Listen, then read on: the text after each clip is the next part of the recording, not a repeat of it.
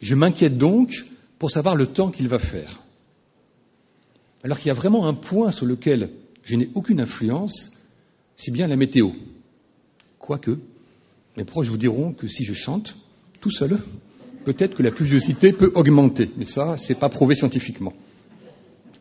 Alors, cette constatation de cette inquiétude nouvelle pendant les vacances m'a renvoyé aux autres motifs d'inquiétude qui jalonnent ma vie.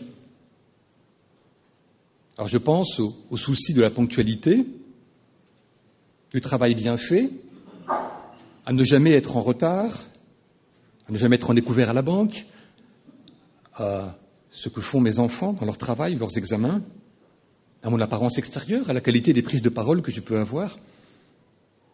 Je ne ferai pas un catalogue complet parce que ça risquerait de retarder l'heure de repas. Alors je me demande si je suis le seul à m'inquiéter comme ça, ça m'étonnerait un petit peu connaissant l'esprit humain. Et je vous propose pendant 15 à 20 secondes de réfléchir à quels sont vos sujets d'inquiétude essentiels.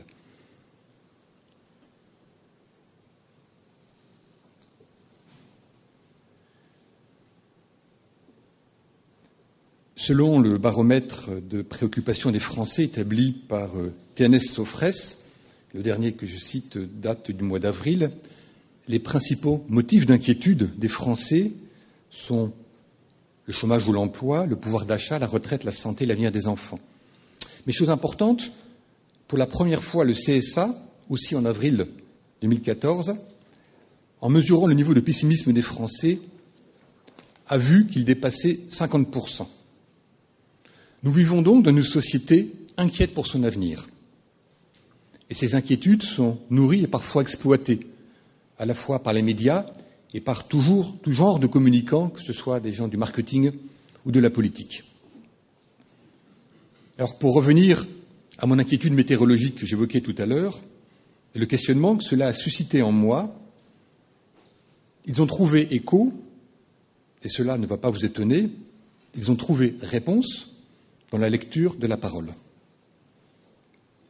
Elle nous dit que cette inquiétude, comme toute forme d'inquiétude, n'est pas biblique et qu'elle est même un manque de foi.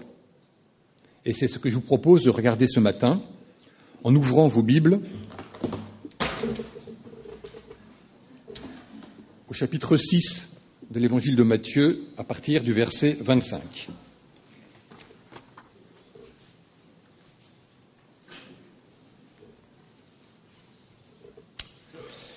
C'est pourquoi je vous dis, ne vous inquiétez pas pour votre vie, de ce que vous mangerez, ni pour votre corps, de quoi vous serez vêtu. La vie n'est-elle pas plus que la nourriture et le corps plus que le vêtement? Regardez les oiseaux du ciel. Ils ne sèment ni ne moissonnent. Ils n'amassent rien dans des greniers et votre Père céleste les nourrit. Ne valez-vous pas beaucoup plus qu'eux Qui de vous, par ses inquiétudes, peut ajouter une coudée à la durée de sa vie? Et pourquoi vous inquiétez au sujet du vêtement? Considérez comme croissent les lys des champs. Ils ne travaillent ni ne filent. Cependant, je vous dis que Salomon même, dans toute sa gloire, n'a pas été vêtu comme l'un d'eux. Si Dieu revêt ainsi l'herbe des champs qui existe aujourd'hui et qui demain sera jetée au four, ne vous vêtira-t-il pas plus, à forte raison, gens de peu de foi? Ne vous inquiétez donc point et ne dites pas que mangerons-nous? Que boirons-nous? De quoi serons-nous vêtus? Car toutes ces choses, ce sont les païens qui les cherchent. Votre Père céleste sait que vous en avez besoin.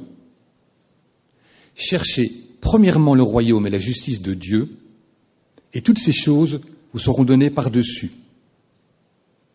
Ne vous inquiétez donc pas du lendemain, car le lendemain aura soin de lui-même. À chaque jour suffit sa peine.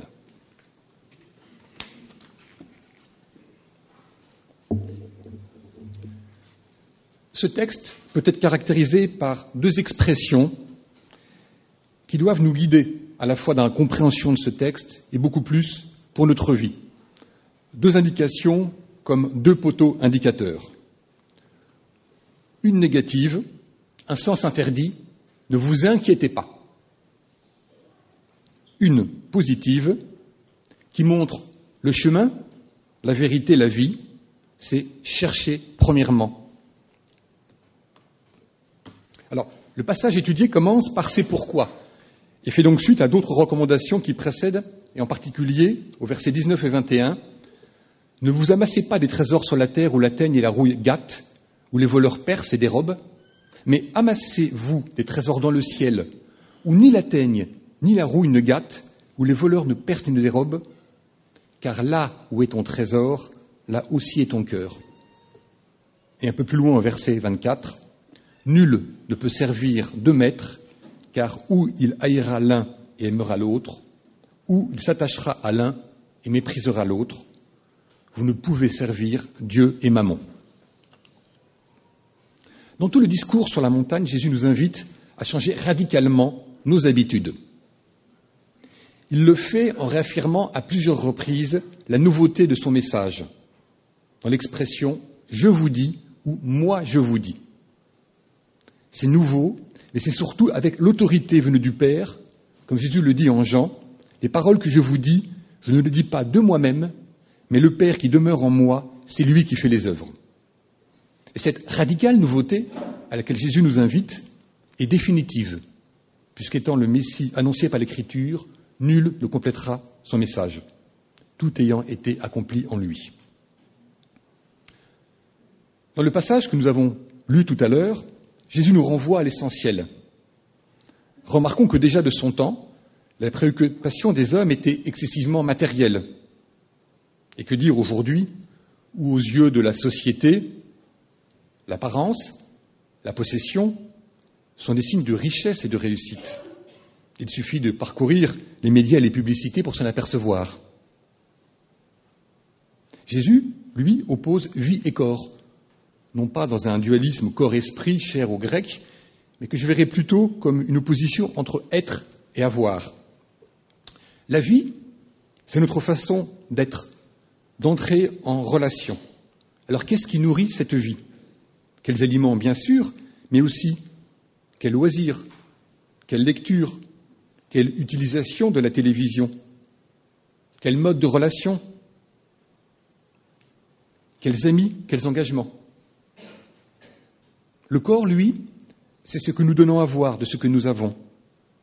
Et nos habits, comme nos paroles, disent beaucoup de qui nous sommes, mais aussi en même temps de notre attitude par rapport aux standards que la société veut nous imposer.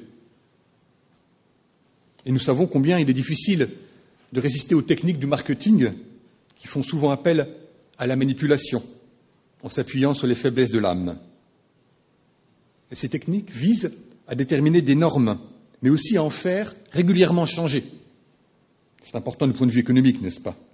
Elles créent des besoins, puis les rendent dépassés pour en imposer de nouveaux. Et c'est à partir de ces normes quasi imposées que nous risquons de déterminer les besoins de notre vie ou de notre corps.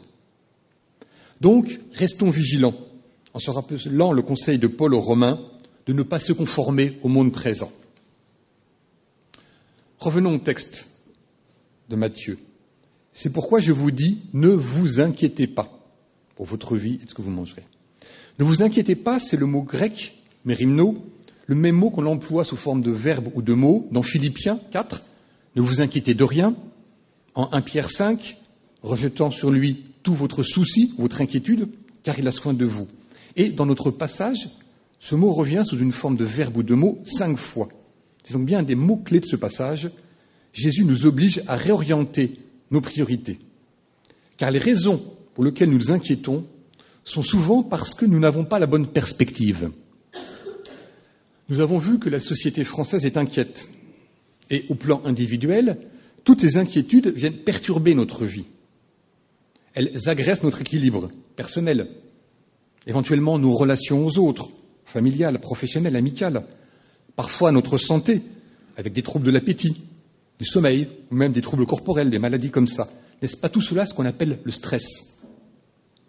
Et ces inquiétudes qui nous minent, ne sont-elles pas en fait notre volonté de tout maîtriser? Et en fait, notre incapacité à accepter de ne pas arriver à tout maîtriser. Si je savais ce qui va advenir, probablement je ne serais pas inquiet. Si je suis inquiet, c'est parce que je ne sais pas ce qui va arriver.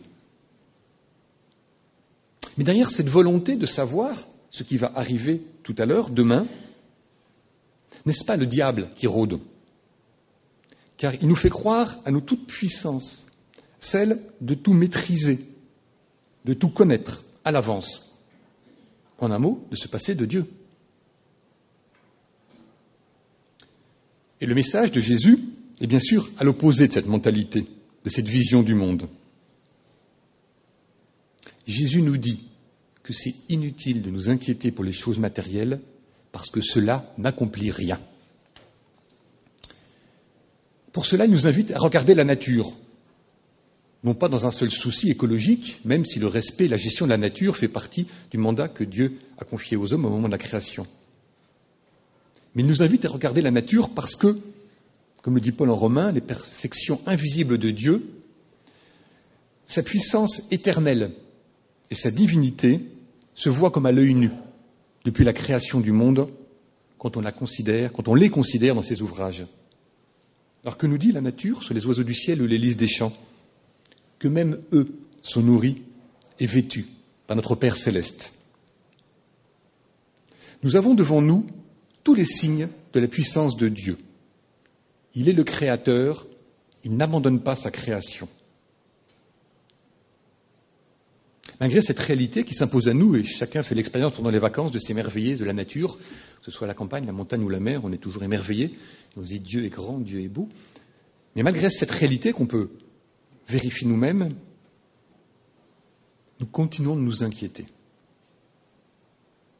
Et Jésus nous dit même que ces inquiétudes, en tout cas les miennes et peut-être les vôtres sur le plan matériel, elles ne servent à rien, et même pas à rallonger la vie. Donc l'inquiétude pour l'avenir n'est même pas une assurance vie personnelle. Donc je dois vous avouer que cela interroge le médecin que je suis.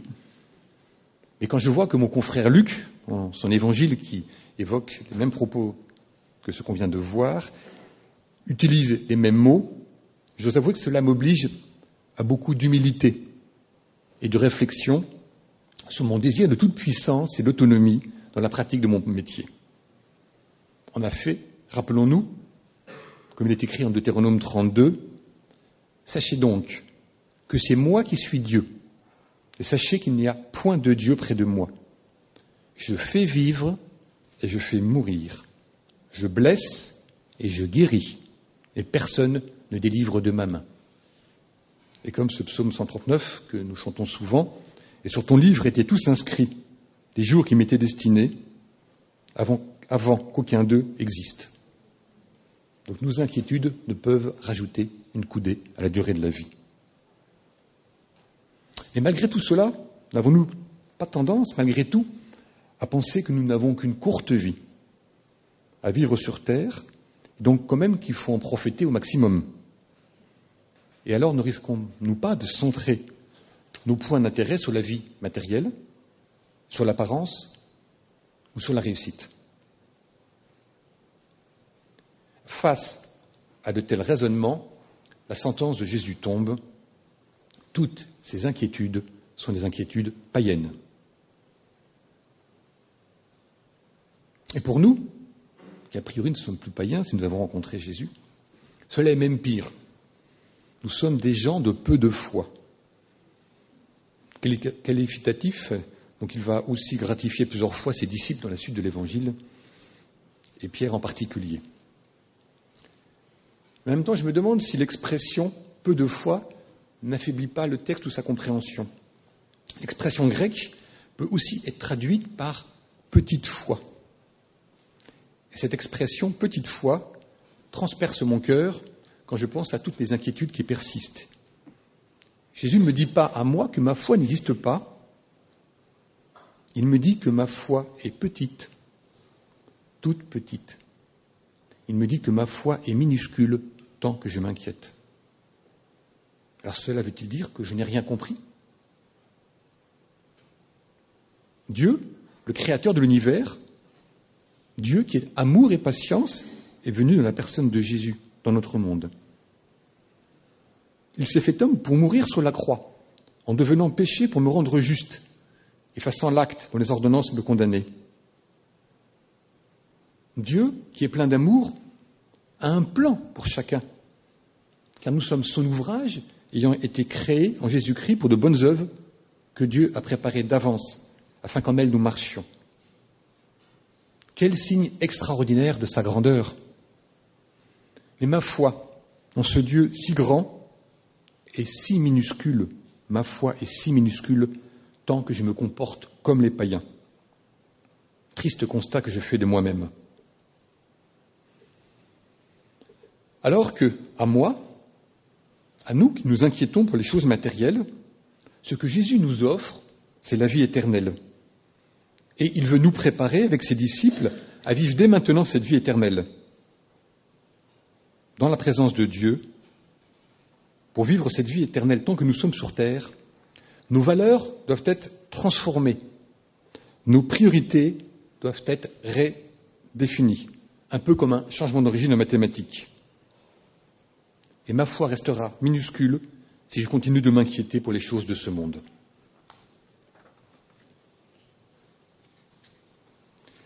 Jésus veut nous libérer de nos inquiétudes qui ne servent à rien. Il veut réorienter nos priorités et nous encourager à rechercher les choses qui comptent vraiment, les choses du royaume de Dieu, des choses qui durent éternellement. Les versets qui précèdent et que j'ai cités tout à l'heure nous parlent clairement de l'importance d'acquérir des trésors au ciel. Alors c'est bien beau tout cela, mais quand la vie est difficile au plan matériel, psychologique, affectif, quand l'épreuve est là, quand le deuil est là, l'inquiétude n'est-elle pas humaine, physiologique, légitime? Ce que nous dit Jésus, c'est qu'alors cette inquiétude doit être posé à ses pieds. En Matthieu 11, 28, 30, il nous dit Venez à moi, vous tous qui êtes fatigués et chargés, et je vous donnerai du repos. Prenez mon joug sur vous et recevez mes instructions, car je suis doux et humble de cœur, et vous trouverez du repos pour vos âmes. Jésus nous dit donc que cette inquiétude doit faire place à notre foi en Dieu. C'est ce, que nous disait, déjà le psalmiste. Remets ton sort à l'Éternel, il te soutiendra, ne te laissera jamais chanceler. L'inquiétude que Jésus nous demande d'abandonner n'est donc pas simplement matérielle. Elle est psychologique et peut-être avant tout spirituelle. Il faut ouvrir nos yeux autrement sur notre vie afin de ne plus être comme des païens. Il nous faut être transfigurés comme le dit l'apôtre Paul, afin de discerner quelle est la volonté de Dieu, ce qui est bon, agréé et parfait.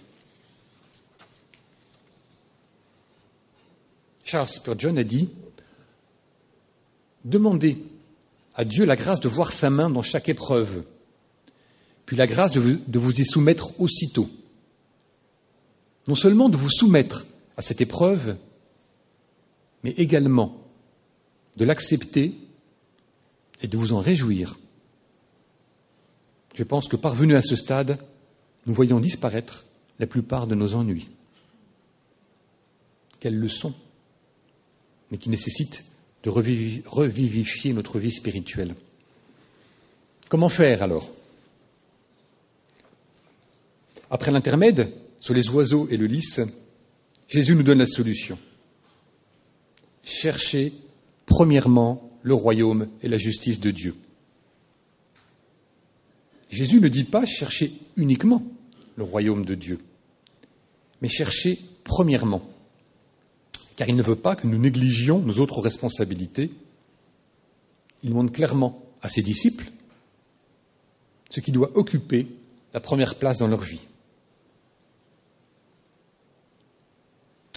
Il nous faut donner à Dieu la première place dans toutes nos circonstances, dans tous nos devoirs, dans toutes nos occupations terrestres. Qu'il s'agisse de notre temps de nos forces, de notre argent, en toute chose, il désire occuper la première place. Et moi, suis-je certain de lui laisser cette première place?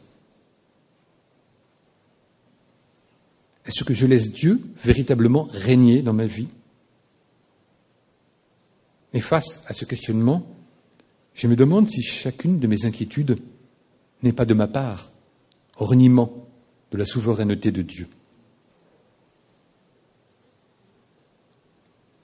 Alors je me demande si je consacre assez de temps à la prière, à la louange, à la lecture de la parole de Dieu, à la communion avec mes frères et mes sœurs.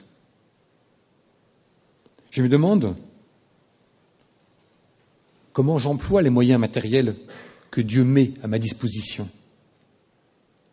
Quelle place je lui donne dans l'exercice de mon métier?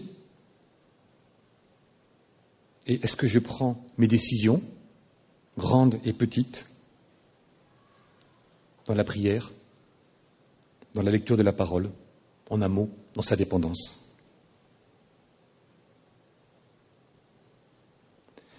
C'est seulement de cette façon que nous pouvons chercher le royaume de Dieu et sa justice. Cela nécessite une démarche de démaîtrise. Cela nécessite, pour moi en tout cas, de travailler sur mon désir de toute puissance, de tout, maîtriser, et sur en fait sur l'orgueil qui sous-tend ce désir de toute puissance.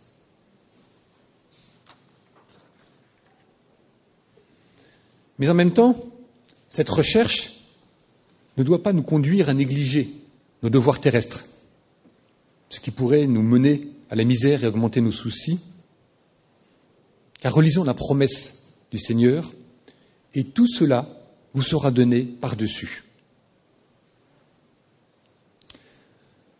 Pour celui qui a reconnu ce qui est le plus important et qui le recherche, le Seigneur ajoute tout cela.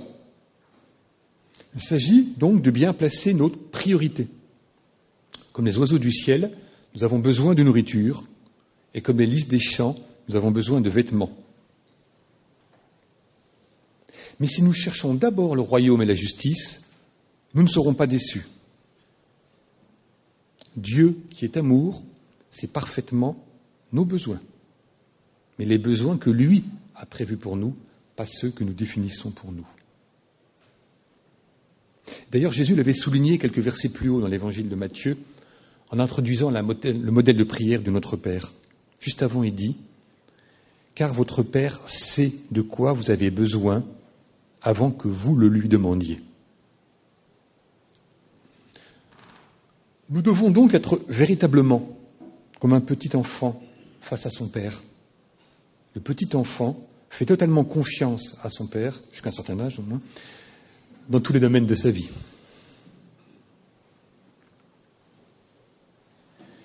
Et Jésus termine son propos d'une manière qui rappelle la façon dont il l'avait introduit au verset 25. Ne soyez pas en souci pour le lendemain, car le lendemain sera en souci de lui-même. À chaque jour suffit sa peine. Chaque jour est une grâce que Dieu nous fait. Suis-je certain d'en avoir suffisamment conscience, d'être capable de chanter Alléluia chaque jour, comme on l'a fait tout à l'heure, mais pas simplement avec euh, la bouche, mais avec le cœur et l'esprit? Je dois me réjouir de cette grâce du jour que Dieu me donne, car je n'ai aucune certitude que ce jour ne sera pas mon dernier. Et cela nous renvoie à la parabole de l'homme riche en Luc 12, vous savez, celui qui veut construire de nouveaux entrepôts tellement il est fier de sa réussite et dont la vie lui est reprise le soir même.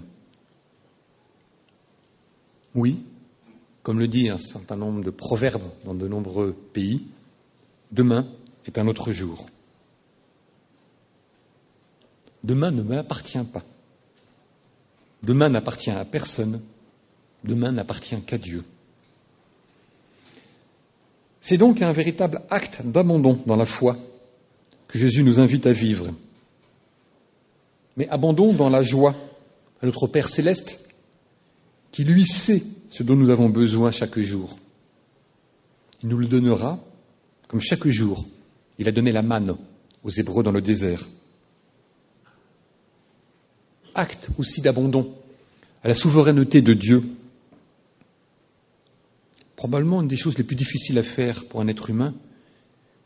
Nous savons que Jésus lui-même l'a vécu la dernière nuit. Non pas ce que je veux, mais ce que tu veux, a-t-il dit à son Père.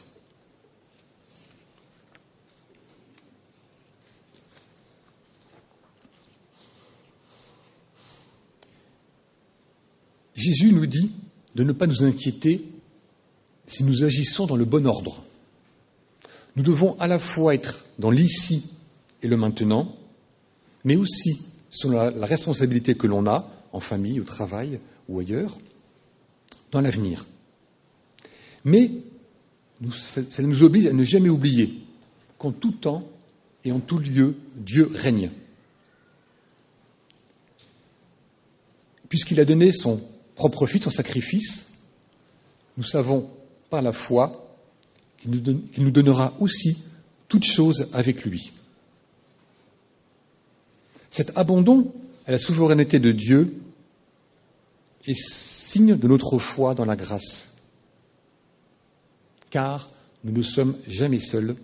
L'amour de Dieu est toujours avec nous. C'est ce que Jésus nous rappelle juste avant de quitter notre terre. Ainsi, nous serons dans sa paix, grâce à Jésus mort pour nous délivrer sur la croix. Il nous a laissé son esprit, comme je viens de le dire, et par cet esprit, il est avec nous. C'est aussi ce que nous rappelle l'apôtre Paul en Philippiens. Ne vous inquiétez de rien. Et, important, ne vous inquiétez de rien, et, voilà ce, ce sur quoi ça débouche, la paix de Dieu, qui surpasse toute intelligence, gardera vos cœurs et vos pensées en Jésus. Nos inquiétudes nous éloignent de Dieu, comme des païens.